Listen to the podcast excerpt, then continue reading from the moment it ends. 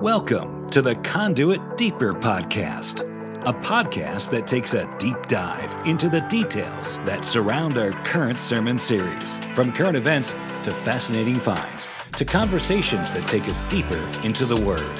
Thanks for joining us. Welcome to our Deeper Podcast. My name is Mo, Executive Pastor at Conduit Church, joined with our lead pastor each and every week, Mr. Darren Tyler. And this week, our good friend and Bible teacher, Tracey Rogers, joins us. Hello. Good morning. Hi, good morning. Right. And we might add, you can't see it, but new, uh, what do we call Micah here? Micah Teeman, our executive producer. Did we give him a promotion? Executive Nice. producer. I like that. Yeah, Micah's on the mixer uh, today, and uh, mostly because I suck at it, and, and Mike is better at it. So, yeah, Yeah. this is actually a full house. Yeah, we got a team. We're, we're kind of upgrading our operations a little bit here, it feels Right? like. We moved it to the church. So we've been meeting at Darren's home office for these podcast recordings. Yeah. Uh, and so we're taking it up to the next level. We brought it back to the church. We found a little office space here. And He uses the word office space incredibly loosely. yeah, if, if, if we were running like a, um, if we had a camera, if this was like a live stream, people would be probably pretty unimpressed of, at the, uh, the setup. Yeah, they might be unimpressed right now because we haven't soundproofed this thing yet. So it's got Yeah, we'll see. We'll see. Well, this week we're going to dive into Revelation 20. We're going to catch up on Sunday's teaching on deception. And quite frankly, there is a lot to talk about. Yeah, wasn't that the- Revelation 20? Um, so when we started Revelation, uh, I was nervous about. I mean, who who teaches Revelation that doesn't get nervous about Revelation in general? Right. But I specifically was nervous about Revelation 20 going into it. Hmm. Like, um, isn't that weird? Like, I, even going into Mark, when we were in Mark, there was that uh, say unto this mountain, be removed, cast into the sea. I was actually nervous about that, Mark 11. Um, and then Mo comes in on that Sunday, just let just drops some truth that the mountain was the law. That I mean, so. Uh, but getting to Revelation 20 it was one of those. Like, I just know that's coming. I'm like, oh, we're gonna have to cover like uh, the, the millennium and Satan thrown into a pit, and why is Satan getting released again on the thing? And it was like, Yeah, a lot to talk through. but yeah, c- it's just like you know, always the Holy Spirit comes through, and that was, you know, what we saw. What we see here is that there are two categories of people in Revelation 20: those who are uh, being judged by Jesus, and those who are judging with Jesus. And the difference, one difference between them, was uh, deception, and that was what we started on Sunday. I mean, Tracey, when you think about the millennium itself a lot of people uh, they, they say this is uh, euphemism. Uh, wh- when you think about this, what when you, what do you see in this? Is this like a literal thousand years coming to Earth? I do believe this is a literal thousand year reign. And uh, I really, I'm really fascinated by it. I feel like, I don't know if you remember the like Saturday Night Live skits where Chris Farley would interview an actor from a movie and he'd go, Hey, do you remember that movie you were Paul in? McCartney, That was awesome. Or do you remember that song you did? That was awesome. Like, that's how I feel when I talk about the millennial reign. I'll be like, Did you know Jesus is going to come back for a thousand years and rule? It's going to be awesome. be like, awesome. it's going to be awesome. Do you like, remember? Yeah. do you remember it? You know, so that's how I feel because, like, I don't know if you've read Randy Alcorn's book on heaven. It's an entire book on what heaven will be like. Yeah. And there's like two pages in there where he says, um, there's also the millennium, and it's a thousand years, and uh, we're not really talking about that here. And he just skips over. It's a thousand years Yeah. of Jesus on earth reigning and ruling and we're going to be reigning and ruling with him and you just don't hear people talking about that or acknowledging it or really they don't understand what's going to happen in those thousand years and so i when i see the thousand years here you just start for me i start connecting dots like Yeah.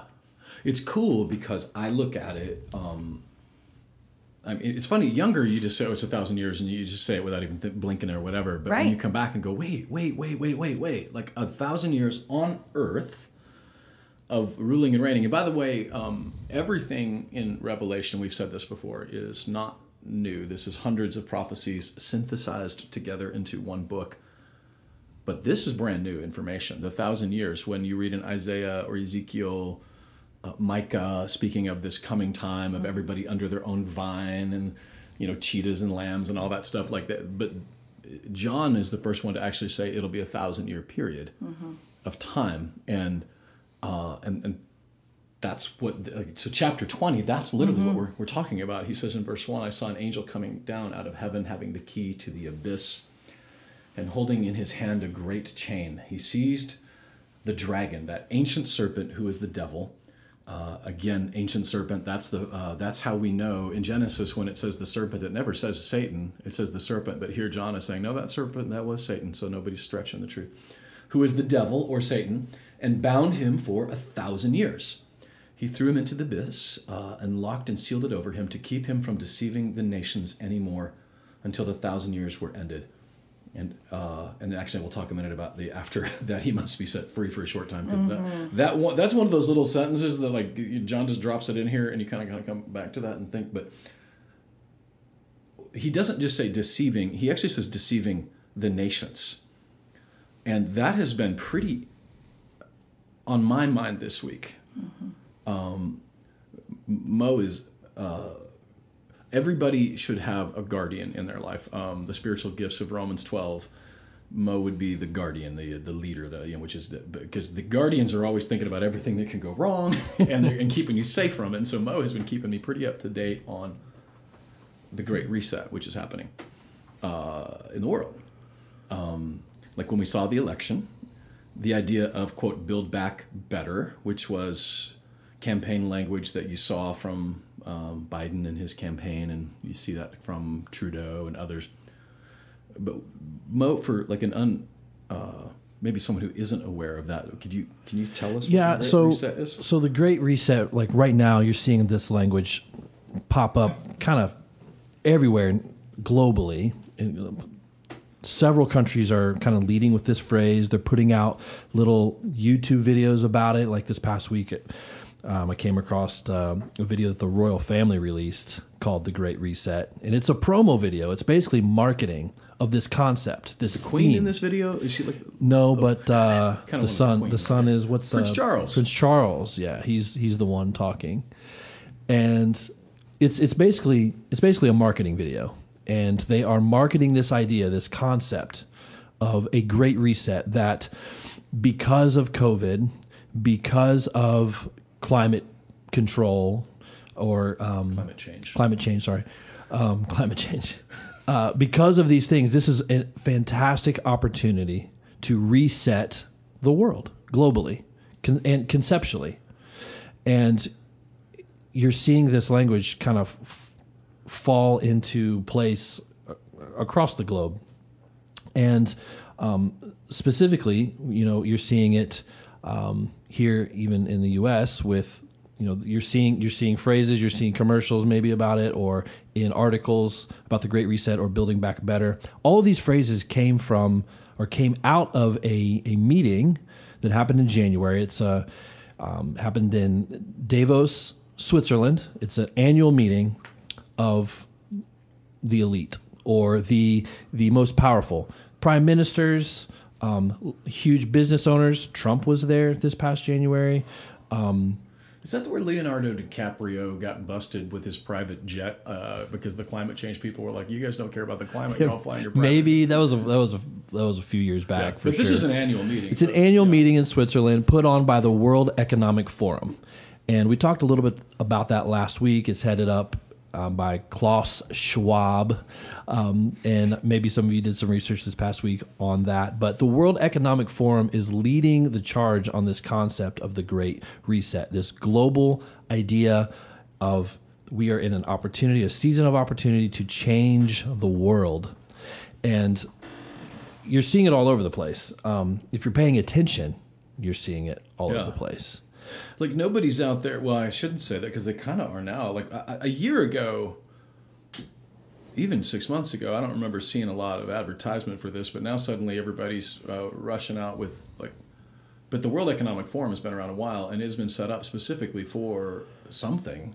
Yeah, the World Economic Forum. It's um, it's it is it leads with ideas that would be um, obvious, like ideas that we would all support, right? Like it leads with these ideas of um, you know battling inequality and um, you know safety for all and um, just these ideas that are that, that show that humanity is good, that humanity can be great, that humanity um, has all the potential to right the wrongs of the world.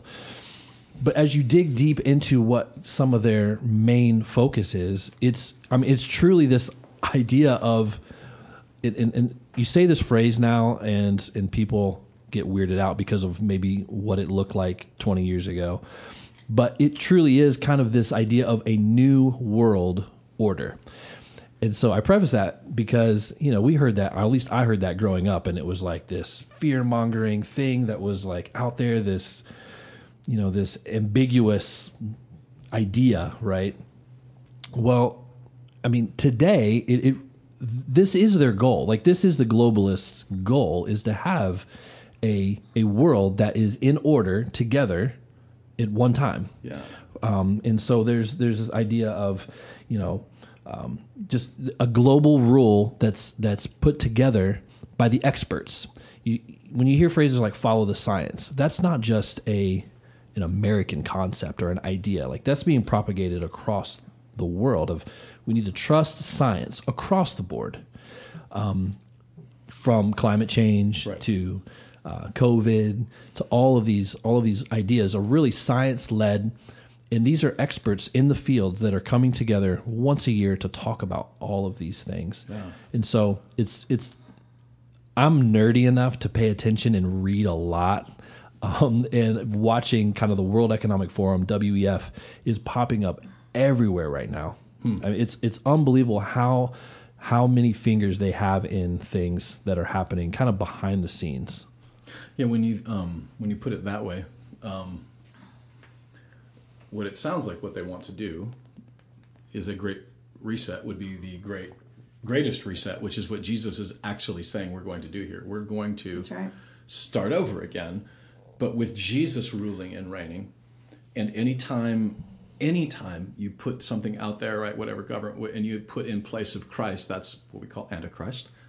Um, you end up with a disaster. You these good intentions. I, I was engaging with someone about that um, this week, and I was uh, same thing. Like, hey, who wouldn't want this? And you guys know we've been there. We have anybody listening. Hopefully knows this. That conduit is about that drilling wells for water. Absolutely. You know, health and schools and like those are good things. Those are Jesus things. But when you do them without Jesus, um because the guy I'm engaging with, I'm saying, so great. That's these are great things you're talking about. Who a gets to decide what is good, and two, uh, then who enforces that? Because that's what it comes down to. Is my culture says this is okay. Your culture says this is okay. Um, so who gets to decide which culture is the one that is going to decide what is good and what is not? And for anyone to think that these are quote obvious and that this will be so plain that everybody will just jump to it to you know to be a part of this thing is at best naive and uh, disingenuous and at worst just diabolical because we've had thousands and thousands of years of human history now and that has never worked. Not without force um, and that's what concerns me is that at some point um, i mean in our own country not to trip into a controversial thing but mask quote unquote mandates um, who gets to decide that that's the science and then how do you enforce it? You know because right now what you've got are uh, people that think if you uh, on one side you think you're an idiot on the other side you think you're an idiot. And so what's happening like in ohio is hey report them. If you see them violating this report them and that's happening in california because eventually someone's going to have to force somebody to do something that is quote obvious Um, there was a, a tweet that had floated around this week that actually did give me chills, which is the, along the lines of, "What are we going to do with all these people who voted for Trump now? We're put them in re-education camps. We're going to have to teach them. We're going to have to force them to." I'm like, and people are like dogpiling on, like that's a great idea, and with no sense of irony that that's what China is doing to Uyghur Muslims right now, two million of them, and. So when I look at Great Reset, I think on the surface, great idea, except without Jesus, then it's just a great disaster mm-hmm. waiting to unfold. Um, because when you read some of what they're saying, it actually sounds like some of the language, Tracey, from the Old Testament when the Bible spoke of this coming time, every man sitting under his own vine. And Yes, yes. It's it is a time where Israel was looking forward to everything will be restored. It will be that time where our Messiah comes and reigns as he was promised to. So that's what you see a lot in in what's coming in the millennium is Yeah. the fulfillment of what God had promised his Messiah would do. You actually see in Ezekiel it's it's hard to read it. Just for those of you listening who go, I really want to read more about this. Ezekiel chapter 40, just through the end of the book, I think it's six chapters or seven chapters. It's all about the millennial temple.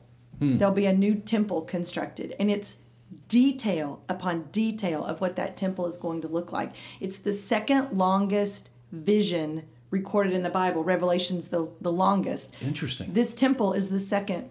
That's how important that's going to be. And that's how encouraging it would have been to those Jewish believers in captivity who hear, like, there is going to be a rebuilt temple and there is going to be a time of hmm. prosperity. And it's, and for us hope as well right Yeah. because Yeah. that means there is because i can get a little nihil- you know nihilistic uh, Mm-hmm. if you've been around me um, but this is a, if, if again so jesus we've said this before too you know jesus was prophesied hundreds of times that he would come that he would die that he would resurrect and then he fulfilled them all so the idea that, that he's suddenly going to stop fulfilling prophecies is at best naive and uh, you know when a guy comes dies resurrects uh, exactly like he said he was going to do then you should listen to what that person has to say and that's exactly what happened with jesus and so when he said that i'm coming back uh, when John sees this here, you know, we, we should pay attention to that. And it's why, uh, so Israel would read these words and feel hope about it. Absolutely. You know, uh, in Iran, they read this and they feel hope about it. In America, we read it and we still feel a little scared about it. But if you see this for what it is and believe that he really is going to come and to rule and to reign, that it's super hopeful. Like, this is not weirdo metaphor or whatever. He is literally coming to do that. That actually gives me an enormous amount of hope because what I feel like we're seeing right now feels like this is actually completely out of control. Like there, at some point, I mean, the New York Times op-ed piece this week is actually making a case for why Silicon Valley should uh, suppress extremist views, and you know, 100% in those extremist views would be considered Christians. Yeah, and I guess that's that's the obvious question. Like, who defines extremist? Yes. Who defines that? Yeah. I mean, Because right now it's basically Jack Dorsey, Mark Zuckerberg, uh, defined extremist, yes. um, and whatever the, the, the squad of uh, 28 year old uh, editors at the New York Times are, are right now are.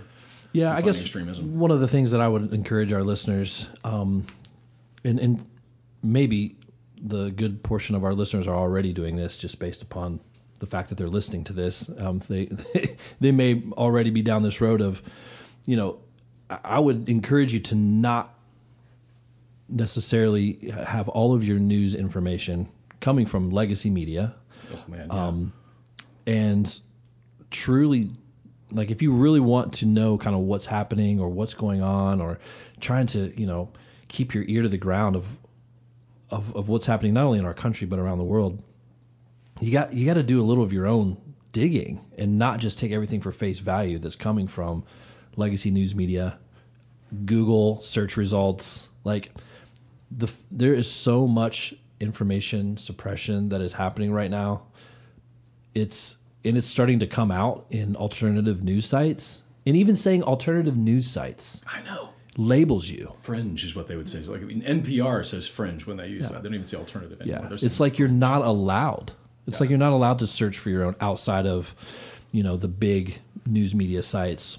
Um, like that's that that labels you as you know fringe. Yeah, just just by doing your own research. Yeah. Or you could do what I do, and that's just find your Enneagram 5 and 6 friends who are doing all of this research Right. and just go, hey, what are what are you guys reading? What which are is you guys hearing yeah, which about is why right I kind of mentioned that at the beginning. Like, uh, by the fact of our listeners listening to this podcast, maybe they're they just kind of do that anyways, and um, just kind of you know I'm trust like, some when of do the you guys have time to do all this reading? all Yeah, day it's long. Like, uh, it's like when you have all that time to do the competitive uh, sports leagues and yoga and exercise. Like when, you're, when you're out there like exercising and getting in shape, I'm sitting like glued to it, Right, reading, you know, completely for unhealthy reasons. But that's what I'm doing, and uh, you know, I look at that from even the perspective of trying to, like the men of Issachar who understood the times they lived in and knew what to Sure. do. Smallest tribe, there wasn't very many. Maybe there was the tribe of fives. I don't know. The um, spiritual uh, spiritual gift language of Romans twelve would be the gift of teaching, the discerners um, that, that are in the, in deep in that. But when you see this, so these are the times we live in. We need to understand them, uh, while at the same time uh, using God's gifts to look at how to, how how should we then live, you know? And when you see uh, these next verses that I saw, thrones, verse four, on which were seated those who had been given authority to judge, and I saw the souls, which is fascinating. So back like that sentence alone, Jesus is coming for a thousand years, and we who are in Christ right now will be with him. And there's one of those parables. Some will be in charge of ten cities, and some five, and some one. I'm totally calling either Boulder, uh, Colorado, or Maui. Maybe Maui. I don't know. Um, completely different regions, but we're going to be there for that, and that's part of why it's important to know truth now. Um, when when Paul says that in 1 Corinthians six one, we you know most people look at that and he's talking about litigation and why are you taking this guy to court? You know, he says in six two, uh, 1 Corinthians six two, because you guys are going to be judging like with Jesus, so can't you figure out you know who owns this chicken instead of taking it to court? Knowing the truth is important to us. It's why the word of God, continuing to come back to it. Um, and it says, And I saw the souls of those who had been beheaded because of their testimony about Jesus. Those are those who had come out of the tribulation period, that seven year period that we've talked about, um, and because of the word of God. Uh, so they had because they were beheaded because of the testimony of Jesus and because of the word of God. And I would say that that is Satan's trick from the very beginning of time, right? Is your testimony of Jesus, that's his two main lines of attack your testimony of Jesus and the Word of God. And for both of those, we need both of them. We need the testimony of Jesus in our life and we need the Word of God in our right. life. They're both there. And that's when you see right now, that's the two things uh, progressive Christians, people that are attacking Christian faith, uh, atheists attacking faith, they're attacking our testimony of Jesus and they're attacking the Word of God that's not a new trick. They had not worshipped the beast or its image, had not received its mark on their foreheads or their hands. Um, we probably should stop there and say this uh, you can't take the mark of the beast accidentally. People are so scared of that. Um, and we're hearing it a lot because of the, the talk of vaccines uh, that are a part of this. Um, and Mo, like when you read about the vaccines and stuff that are uh, in the pipeline, remember it's mo at conduitchurch.com. what are you seeing with that? Oh man, I mean, uh, how how far down the information rabbit hole we want to go down on this? Let's circle the hole. Circle it. Yeah. Look into, we'll peer into it, but we won't deep. Can we do that? Yeah, I mean, it. Okay, so you can you can zoom out a little bit and just do some basic observations on this. Something that's happening with this vaccination that is, um, or this vaccine that is that is new is that it's an it's an mRNA vaccine, which is a a it's a brand it's it's essentially a, a It's newer brand new, it's brand new technology. it's a newer technology. Um, it is it's something that has never been done, and basically what it is is it it it can affect or change your DNA over time to combat a virus. So it can modify or change your actual DNA. That has never been done. I mean, that is that's something you see maybe in a like a uh, sci-fi film, you know, maybe like Minority Report or something like that, which is coincidentally one of my favorite movies. well, I don't think that's a coincidence at all. right um and so i mean that's just that's just one element of it um there's some other things that are happening kind of behind the scenes with this with with some of the vaccination trials that uh, include bioluminescence which uh, part of the vaccine um, will have a element to it that can glow when scanned so you can see whether or not that person has had the vaccination. When I say stuff like that, both of you are looking at me Yeah. like I'm Yeah. crazy, Well, not crazy as much as like my jaws dropped a little bit. Yeah, Um, yeah. Like that's shocking. but you don't have, I mean, honestly, you don't have to even like, you don't have to research very long to find it. It's like some of this is, kind of common knowledge now in the past couple of months as to what capabilities the vaccine could have. Um, the other part of this is a that, that they're considering and is being being touted, ironically or not, by the World Economic Forum and our good buddy Bill Gates, who is funding the majority of this research, is something called the quantum dot tattoo. And I would encourage you to research that on your own. It is it is basically for for lack of a, a better explanation, it's essentially like inserting a QR code into the vaccination. You know, QR code is something we all know probably, right? Like something you can scan with your camera. It pulls up a, a, a database square. or a website, a little square. So they have figured out a technology that will allow a essentially kind of a liquid version of a tattoo to be uh, a part of the vaccine, so that you are uh, accounted for. So if you again zoom out just logistically, that's very convenient. Like that's that could be super helpful and convenient. So say you're a world traveler, you need to get around, um, you scan yourself or this particular area, and it would show that you are you have the vaccine and you can move about move about your day.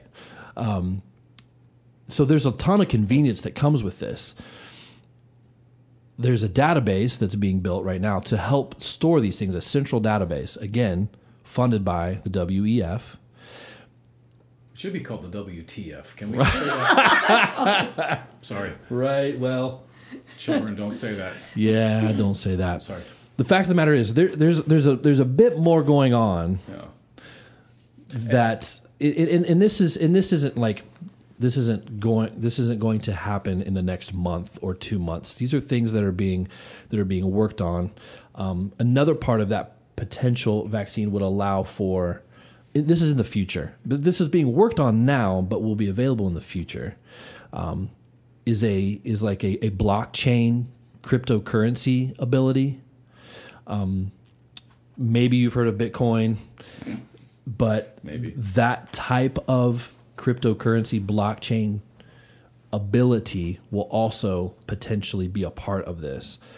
Again, you really don't have to look too far. Like if you just put in some of those search terms that we've just talked about or I've just talked about in the past 60 seconds, you'll you'll pull up a bunch that you can read about on your own. I'm trying my best to not sound incredibly crazy when I'm talking about But this these is things. what I love about Mo. I know, he, right? He, he'll take it and I'm like, okay, I think he, uh, he'll actually go to a place that I haven't quite gone yet, which is kind of nice. You're like the Yeah. guy, the scout looking down the trail. So Yeah, I'm like, you're like, like a chicken hiding out. I kind of feel like that. You out there, Mo? You alive? Yeah, I'm going out there before everyone, but Because I would, so for me, okay, I'm not anti-vax. I respect people who have views that way. Um, one of the things that I think is incredibly insulting and condescending is that when someone is quote unquote anti-vax, that they're stupid and naive. And the fact of the matter is, is that most that are, are they've actually asked a lot of really legitimate questions that are worth asking. They're just they just are worth asking. I have to get vaccinated to travel for pretty much everything. I remember, of course, now I look back and think maybe they were working on commission. I, I my when I first went to Uganda, I went to the Vanderbilt walk-in clinic, and they would show you like a picture and say, okay, like this is what this is this disease, this is what yellow fever is, and um, and then this like hey, if you if you if you get this, like things will wrinkle up and fall off, so you don't want that either. And, and before long, I'm like a thousand dollars in. I'm like, well, I don't want it to wrinkle up and fall off. Like, I just vaccinate me for everything. Right. Um, and they told me by the time I was over that I could survive germ warfare was basically what they said. but but so the technology side of it is fascinating to me because when I go to Uganda, and those of you that have traveled with me, you have to present a yellow card, which is all your vaccines, which is this piece of paper that is yellow, and I lose it all the time, so I have to pay fifty bucks to get it over again. And I mean, it's very much the honor system. It's like somebody hand wrote it in, and every time I've ever gone into Uganda, the guy or a girl at the they'll just kind of glance at, oh, come on in. here." Um, I see the purpose of it. Like, I don't want to get malaria, so I take malaria pills. Um, and at the same time, there are people who take malaria pills who have crazy weirdo. Like one of the side effects of uh, malaria uh, medicine is you get like nightmares. Um, and we've definitely had people on Yeah. trips waking up screaming, thinking they're being attacked by demons, and it was like the malaria medicine. Um, I will, uh, if this vaccine is proven safe, I'm about to lose a lot of respect from a lot of people right now. If, if this is proven safe, I would take this vaccine. I, I, I just would. Because again, I don't think we're going to be shocked by the mark of the beast. We're going to be like, oh crap, now we're all screwed, like the unpardonable sin. Um, and at the same time, though, I look at that and say, I can also see how this technology and how these ideas, because they're going to force people. You can't get on planes right now without it. Like they're like a Qantas uh, just made or Qantas. How do I say the QA? Qantas, yeah, uh, the Australian airline. Uh, his CEO announced that you're going to have to have the vaccine before you can get on his planes. Yeah. So the other the other thing that's going to pop up, you're going to see everywhere, is this idea of a digital passport. Um, it's going to be either required or I don't know if it'll be required across the board, but like United has stated, they're going to use something called Common Pass. So Common Pass will be a health a digital health pass, showing that you uh, either have tested negative um, or have an antibody antibodies or the vaccine for them for you to fly on their airline. Even commercial locally, like uh, in within the United States, you're gonna. That's what they're saying. Just to get on a. Well, the first phase of it, it will be international flights Okay. for sure. Um, again, Common Pass. You can research it. Another one is called Civic Pass, I believe it is. But you are going to hear a lot over the next 12 months, specifically pertaining to airlines and cruise ships, cruise lines. They're all talking about a digital passport of some sort that will be required for you to get on their ship or their plane. Yeah.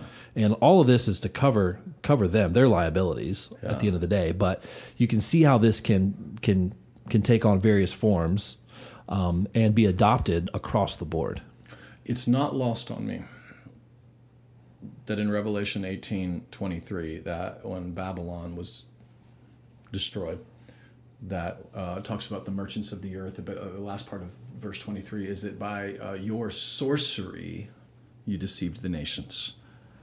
And the word sorcery is the word pharmakeia, which is the word for drugs. Like big pharma is part of that. And it's fascinating to think that all those years ago, how, you know, because they're talking about like, like right now, even like hallucinogenics have become this cool new thing. I don't know, Tracey, if you're in your healthy world, if people are diving into hallucinogenics, yeah, because they're too smart. Um, but no, there are really brilliant people out there taking LSD and uh, hallucinogenics. Like they're going on these wellness retreats, which basically means you're taking a, a hallucinogenic and to cross over to the other. This is literally happening, crossing over to the other side. Uh, a book released just this year was talking about the secret history of religion and hallucinogenics, and this guy makes a case that all religions, world religions, were born out of hallucinogenic drugs. Um, the problem with that is, of course, the direct commands in Scripture, because he makes a case that in Corinthians, when they're uh, telling them don't take the uh, communion un, in an improper manner, he was suggesting that they were lacing their communion wine with LSD, and that's why some people died. He made a and with a Oh straight face said this, um, with no mention of Paul warning against pharmakeia over and over and over again. And so, uh, who knows if it's vaccines? Who knows if it's but but what we know is that big pharma uh, is part of the world right now. Big pharma is deep involved because if they're going to do, like in India, they're about to dump a billion vaccines into India. Yes. How do you do that? Like you're talking like a billion people. That would require like a hundred million people just to be like. I mean, I don't make. I just pulled that number out of my neck, but hundred million people just to distribute this thing. Like, how do you even? You know, you'd have a line from Hyderabad to Ongole uh, just to get vaccines. But point is, is that there's got to be some sort of an infrastructure in place to put this out there. Yeah, and part of that infrastructure that, that you're seeing is basically big tech merging with big pharma. That is what it's going to take, and you're starting to see that already. It's this idea of technology and medicine merging. Fascinating. I'm going to say one more thing and then we're going to get right back into Revelation 20 because we need Tracey to bring some word of God and some joy into this. we're, we're like 20 minutes in, we're already down the, the rabbit hole. I, I'm fascinated by this and I hope it's not offensive, but um, one of my uh, podcasts that if I want to get my blood pressure up a little bit um, is Noah Feldman. Um, the guy is, he's actually brilliant, but he's for sure progressive, for sure liberal, and for sure thinks that you and I are uh, idiots for believing in Christ or Christianity. And uh, back in May, he had he was interviewing Nader Muskadiva. I- I'm, I'm saying his name wrong, but Nader uh, Nader works for a place today called Macro Advisory Partners, but he for years and years and years was part of Kofi Annan and the UN, and these guys are just having a conversation. But he says that when um, when COVID first was unfolding, that there were ideas and things everywhere, and of course they take that opportunity to suggest that that's why we need the UN, that's why we need these things because these countries can't handle it on their own. And then he just sort of just drops out of the sentence, and so the, at the very beginning, uh, Bill Gates Angela Merkel and uh, Macron. I cannot remember his first name. So France, President of France, President of Germany, uh, and actually a, a lady from uh, International Monetary Fund. So there's actually four of them, four horsemen of the apocalypse. Maybe I don't know. But Bill Gates, who you know to this day has record for creating the software that has frustrated most of us uh, on the planet, uh, Windows. Um, it's his idea. So all these ideas are floating around, and Gates calls. They're literally making phone calls to Macron and uh, here's the plan, here's how we're going to do, here's the therapeutics, here's the big pharma involvement, here's the money we're going to need for it. And then those three, maybe four, then they call the WHO, the, the World Horse, Horse, the World Horse Organization, the World Health Organization, and enough. tell them the plan, and that they're the ones that are going to front the plan for these countries like it's some global thing. Um, and at one point, Noah Feldman, who is a good card carrying liberal and is offended by billionaires, um, says, "Wait a minute, is that's astonishing."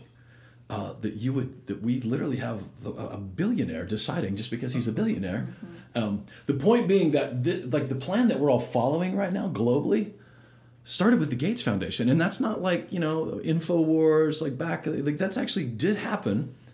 And we hear people now say, well, if you're not, uh, you know, uh, an epidemiologist, you should have no opinions at all about this stuff. We literally let the guy that invented Windows mm-hmm devise a plan, sell it to a couple of uh, presidents who, by the way, Germany isn't exactly thrilled with this plan right now. They're protesting all over the place in Germany of these new lockdowns. I'm just saying, when you see the future of how this world and the great reset, that you've got people already thinking this is what we need. Here comes this worldwide disease. And the best thing we could do is just tell everybody to shut up and get in line. We'll save you, and then we'll create this new world, this new better thing because you're right. We've heard about that. I mean, for years, right? This coming world, a new world order, whatever. Um, but here we are. We're like we're kind of watching it unfold in real time. Before it was like backroom deals. It's not like YouTube videos, like by the guys promoting it for themselves. And again, this specific vaccine for this specific thing, I totally respect anybody who's not going to take it. The new technology part, I'm to be honest, that kind of wigs me out a little bit because um, it is new. Um, Never been done. Yeah. So that's a little weird.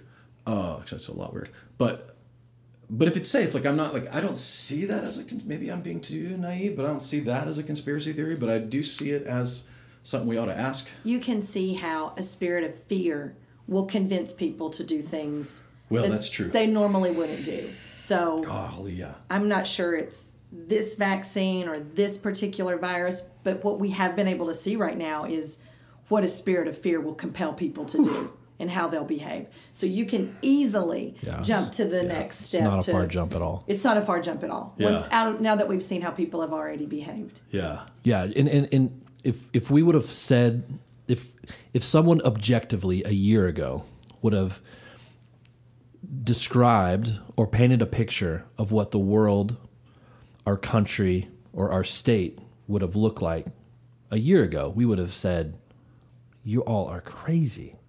Like, yeah. Like, what? No, that would never happen. Is a failure of imagination, right? Yeah. Like, like, I didn't think any of this was going to. And 12 months later, yeah, here we are with states acting crazy. Yeah. Like, you can't even get groceries in New Mexico right now because the grocery stores are closed per the governor's orders for fear of corona spread. Yeah if if so any, they're all driving to. Te- I have friends in New Mexico yeah, driving to Lubbock for groceries. They're sending thousands of people into Texas because you got to have food. Yeah, like this is not like rocket science, but oh, maybe it is. I don't know. But you're right. The, the, the, what we've seen right now is even in a democracy that somebody, I mean, in LA, their health director or whatever, who's not a doctor, so they always make fun of people who aren't doctors having opinions. That literally is not a medical doctor. This lady who's making these decisions for Los Angeles, yeah, that one lady has all this power because she thinks this is the right way. So imagine that on a macro level, um, globally. And right. look, at some point, in the world, because I, I would say it right now, I'm looking at, could we get somebody who is coherent to just tell us a plan that we could all get behind, to give us some kind of, like, could Ronald Reagan reappear? You know, and everybody, I, I'm old enough to remember he was hated, you know, by people. We all look back and we, you know, venerate him now, but, you know, but at the time he was hated by a lot of people.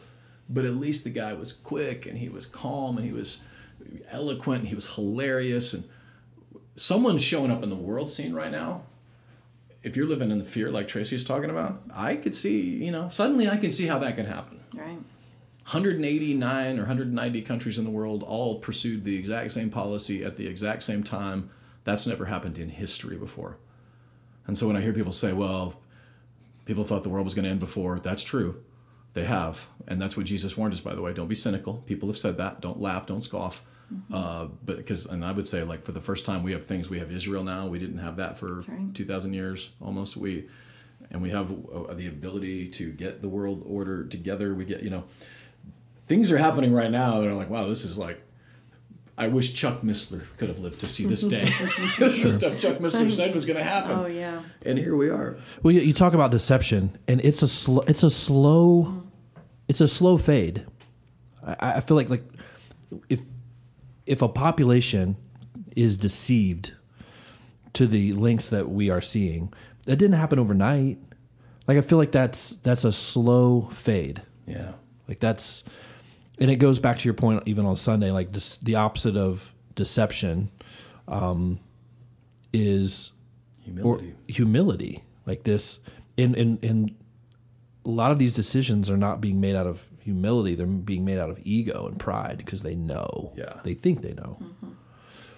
Well, when the thousand years are over, verse 7, Satan will be released from his prison and will go out to deceive the nations Again. again. he doesn't come up with a new technique because it worked really good the first time. Uh, Gog and Magog and gather them for battle in numbers like the sand on the seashore. Tracey, what in the heck is he talking about? So, what we have to remember are there are people who will have lived through the tribulation. So, they never died. They lived through the tribulation. They didn't take the mark of the beast. And they are now in this millennial reign and they they're, they're still alive. When they're living with a thousand years, Jesus ruling, righteousness reigning, righteous and justice, like perfect government, they they really don't have like any any temptation to do anything wrong like jesus is ruling everything. So the reason in my opinion satan has to be released is for the same reason uh, there's the tree of knowledge in eden. It's it's a way to say i respect your free will. I'm asking you to obey me but you have to make the choice. Yeah. So you have to choose. So we have to give those people who lived over that thousand year to make the choice to choose Jesus. And the scripture tells us Some won't. a lot won't, The sand of the seashore won't. filled with people who choose Yeah. Satan. and you think I think about that and and the, the, for eternity if there are people in here who are murderers who are you know the things that they say like you can't like that can't work in in in an eternity. Those if you're that like I don't think any like again I don't think I said this on Sunday it's not like a puppet and now I've been tricked into being deceived. There are things I decisions I've made that I decided to do this and I've decided to be deceived. And by the mm-hmm. time you're going into that you are deceived at that point means I believe something to be true that's not, and that's why it's so complicated to get somebody. You can you can get somebody into fear a whole lot easier than you can get them out of fear. Yes. Um, you get somebody into deception. That's why cults like people make a living off of getting people out of a cult. Um, we call it being brainwashed, Right. but it's just you believe an idea that is false. Um, and this could be a fringe a fringe theological thing i i don't believe there's a redemption for satan i don't believe that god is wanting anything like that but if someone like universalists like sometimes they think that there will be this um, everyone comes to christ and everyone will come to know and and and then the, they even debate within themselves like does that include angels does that include Yeah, like yeah. how how far reaching is that list, yeah. so like if we were to decide to have that conversation you would say well satan was given a thousand years to think about what he's done, how he was defeated, and he comes out and he even still says, "No, I, I think I can get this guy. I can get it down. I think I can get it down. I've been planning it." And Yeah, because that's what it, like they're going to take a thousand years, or whatever, and they're, they're going to gather together Right. people like the sands of the seashore and to come against God's come against- people, right. And, and Jesus, like declaring war, like that's Right. you know,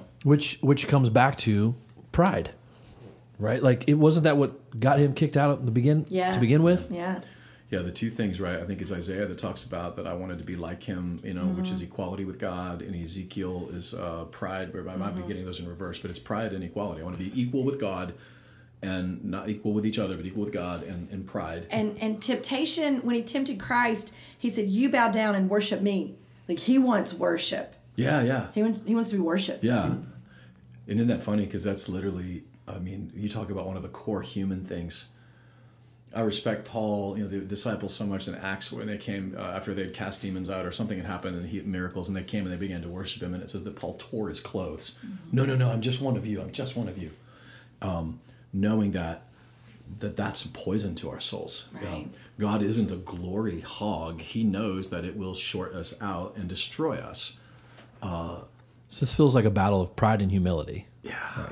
Because It if really is, yeah. if if the opposite of uh, deception is humility, well, it's, the opposite of humility can be pride. I mean, this feels like a, a humility pride battle. Yeah, because it, yeah. So that to talk about that, like the dece- like deception itself, like humility is our number one weapon against it. Which is just to say, because now I will say, like some of the guys, like Rob Bell, some of these guys, well, we just can't know. That's actually humility because what they're saying is we, nobody can know, and so because we can't know, we can do whatever we want to. That actually is this weird trick, but humility is saying, I'm I'm not God.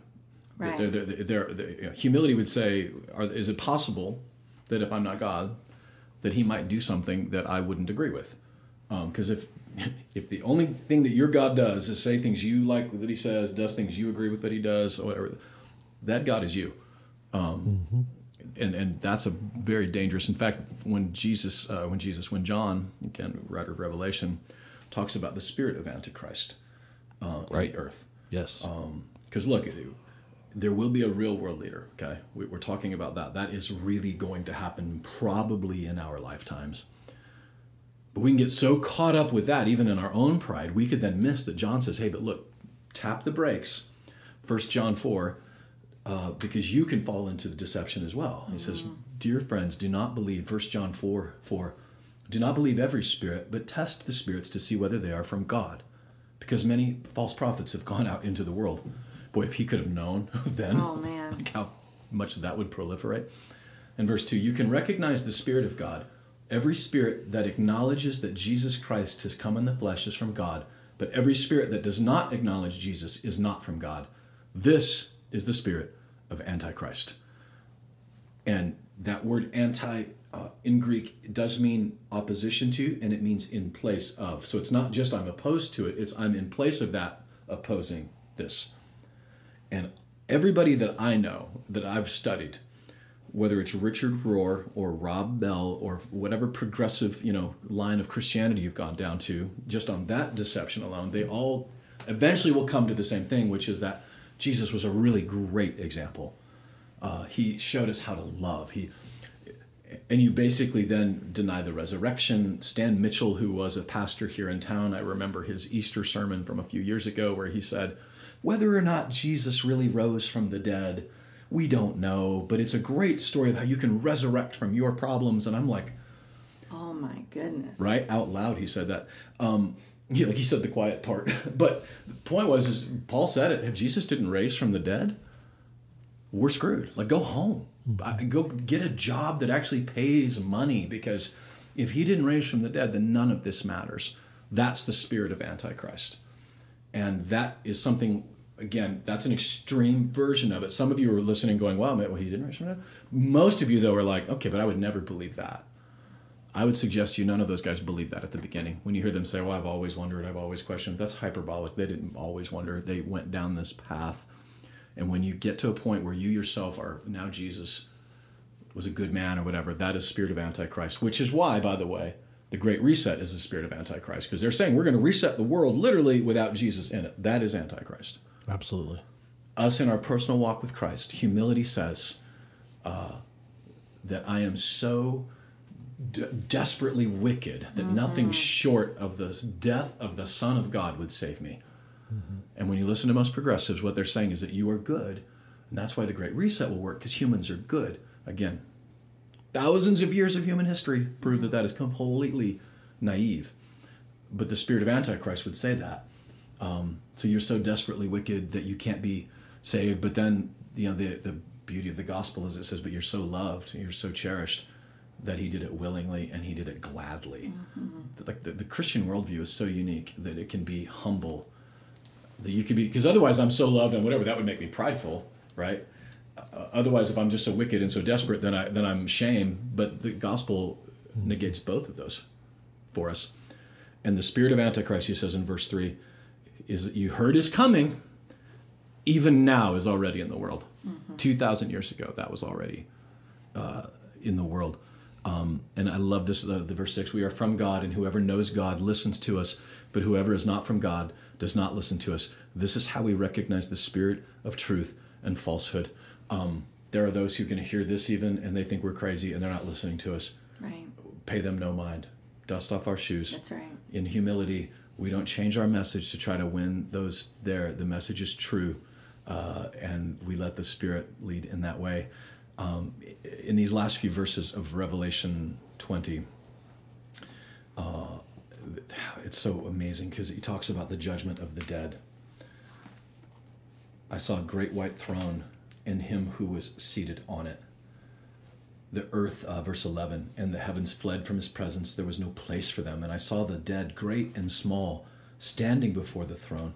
Books were opened, and another book was opened, the book of life. The dead were judged according to what they recorded in the books. Tracey, what in the world? Like, how? Who's who is in front of this throne right now being judged? So this is widely called the Great White Throne Judgment. Yeah, my sons and daughters think that that is the toilet in my master bathroom, by the way, but that is not true. Great white throne. the great white Great throne. White Throne.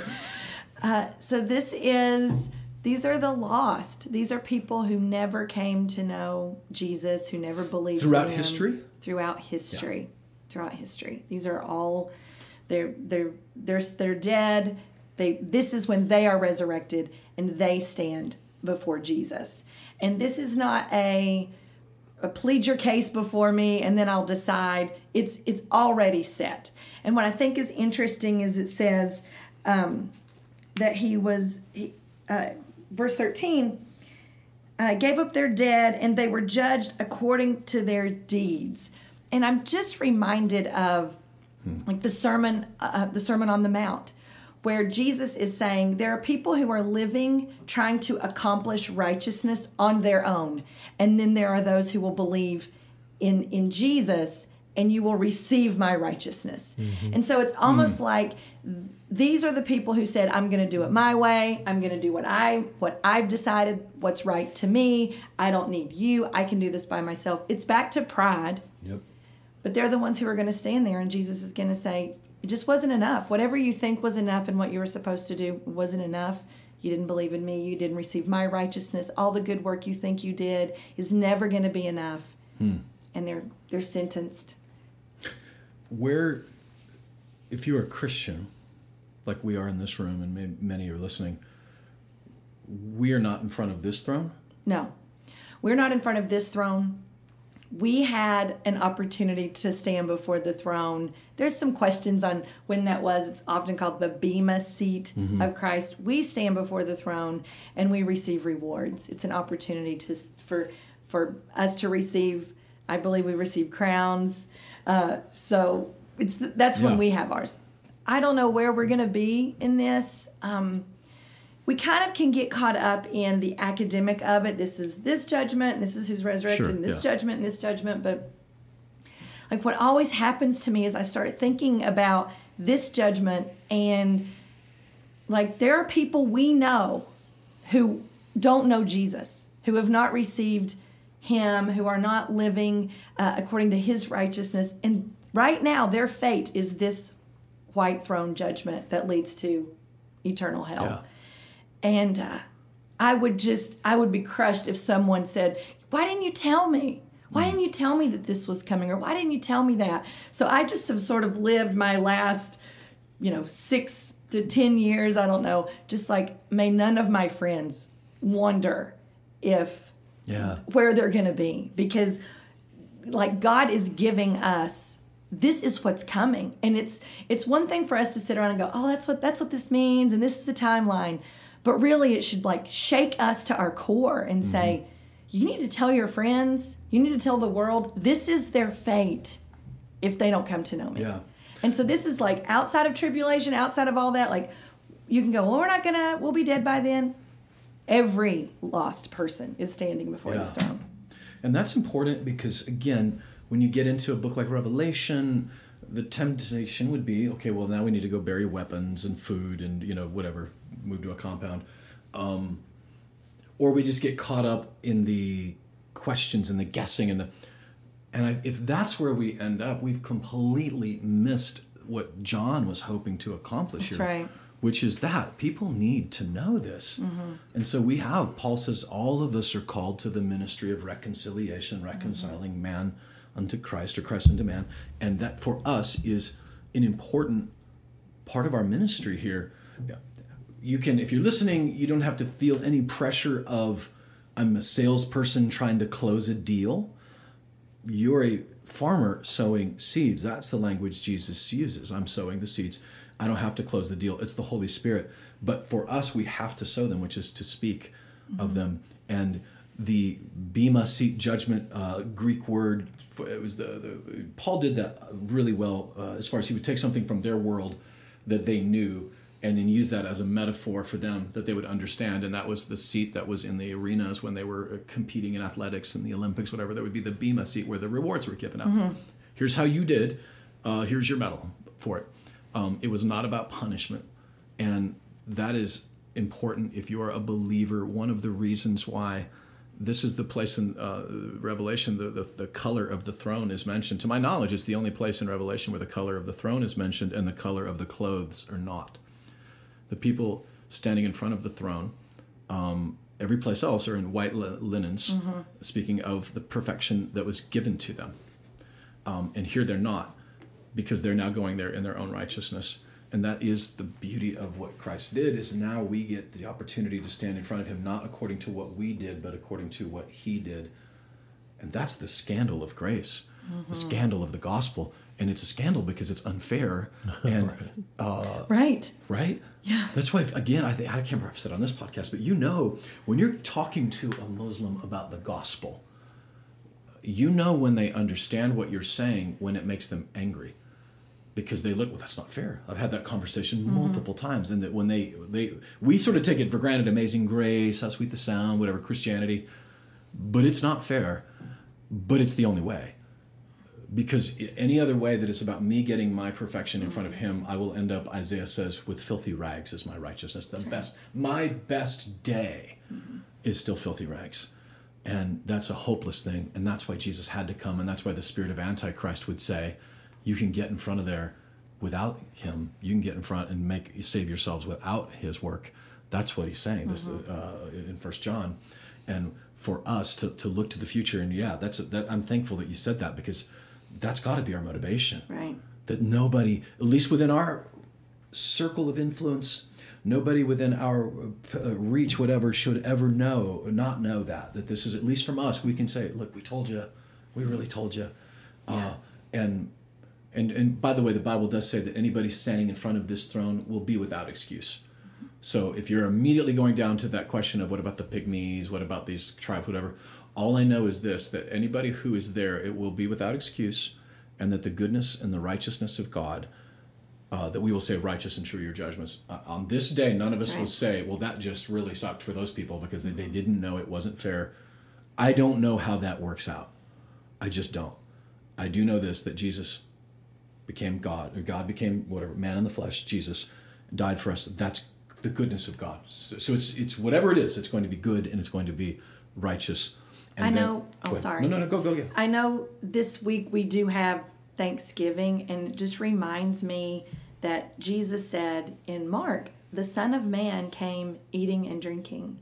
And Hmm. we see Jesus sharing meals not just not meals with just the 12 meals with sinners like why does your why does your rabbi eat with sinners why is he eating with tax collectors so i would just say to anyone listening who's maybe it has someone on your mind and you don't know if they know jesus you really don't know the state of their heart i would say then you need to share meals with them mm-hmm. and and let that be your method of of the gospel. It doesn't have to be let me open my Bible and have a big discussion with you. It's just sitting down with them and spending that time with them and praying the Holy Spirit just opens a door.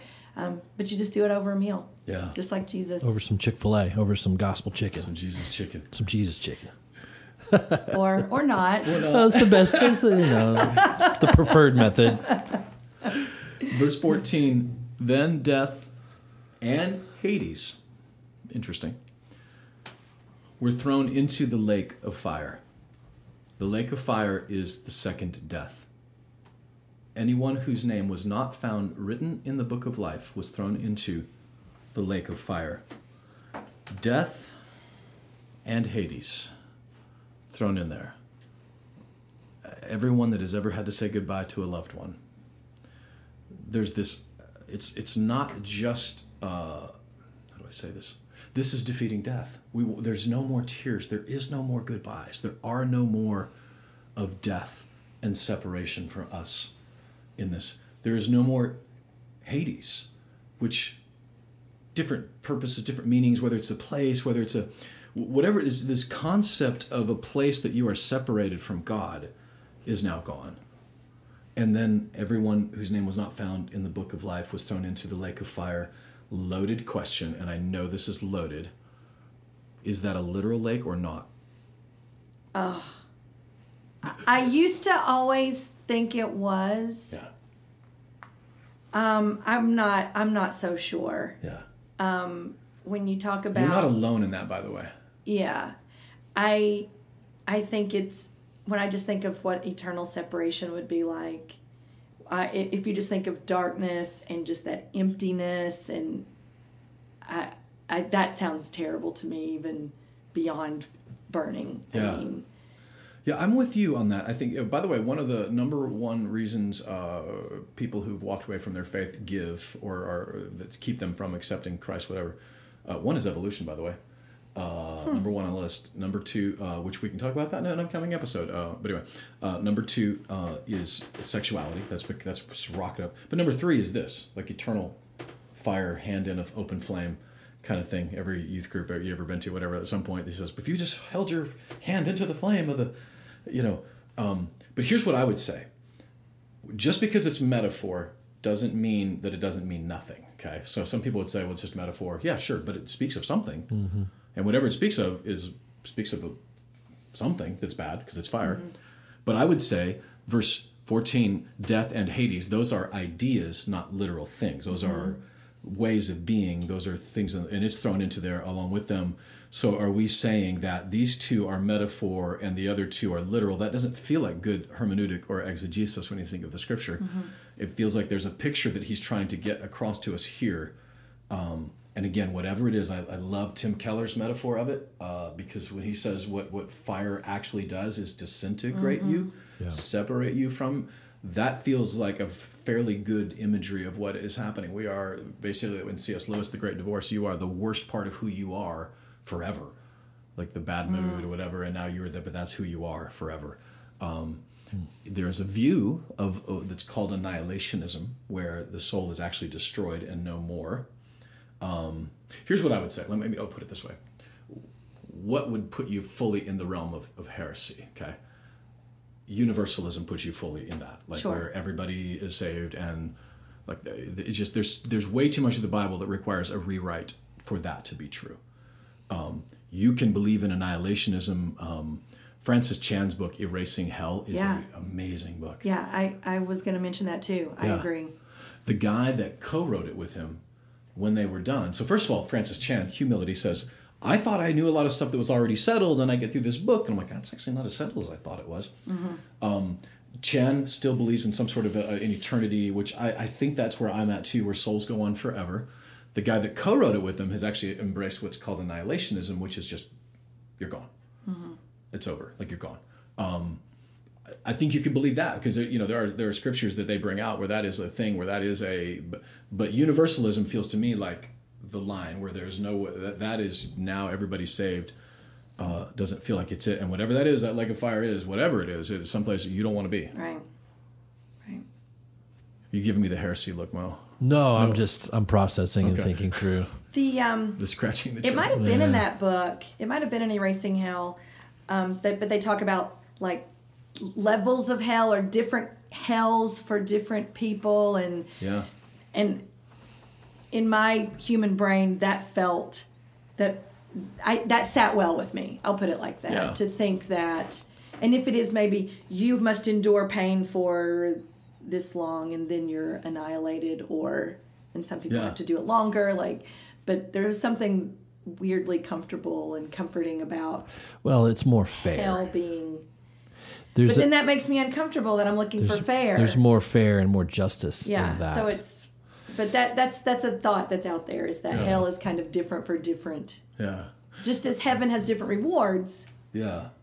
Well, that's it. So there's a little bit of an older idea there because that was Dante's Inferno. I mean, that's Right. the right right the, levels Yeah, the levels yeah of hell. yeah, Yeah.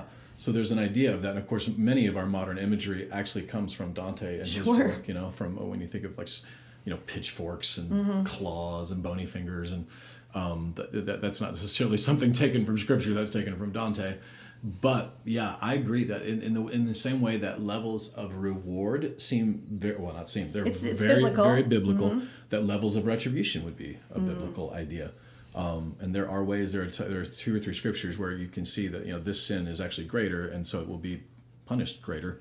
Um, I know this, whatever that is, I don't want to be there. That's right. Right, And exactly. I know this That's that right. whoever is there, that no one will say that wasn't fair That's because right. they had their chance and they they will be without excuse. Um, last thoughts. Thanksgiving week. Tracey. well i always come back to the god of promises a god who says he what he says what he's going to do and he does what Yeah. he says and when you go through revelation chapter 20 then yet again we just see he promised he would come he would reign that everything would be restored there would be one kingdom and it's his kingdom and and it's coming and so whatever thanksgiving looks like for you this week where it's if you're choosing to do Zoom Thanksgiving or just a smaller yeah. Zoomsgiving, or if it's Friendsgiving or uh, whatever it is, just He's still God. His promises are still true. And uh, even though Thanksgiving is an American holiday, eating and drinking and celebrating with people we love is God's idea. Yeah. And we see that in Deuteronomy. So I just enjoy Him this week. Yeah. yeah. Mo? No, that's good. That's that's. I mean, you summed it up really well there, Tracey. I, I just encourage, and I think I've said this the past few podcasts, but I would just encourage our, uh, anyone listening um, and us in this room just just to zoom out and see the bigger picture and and um, trust in the faith that you have in the scriptures and um, and trust the Spirit to lead you um, to wisdom. Um, it's just really easy right now with everything going on. You know, it's been three weeks and we still don't have a president named.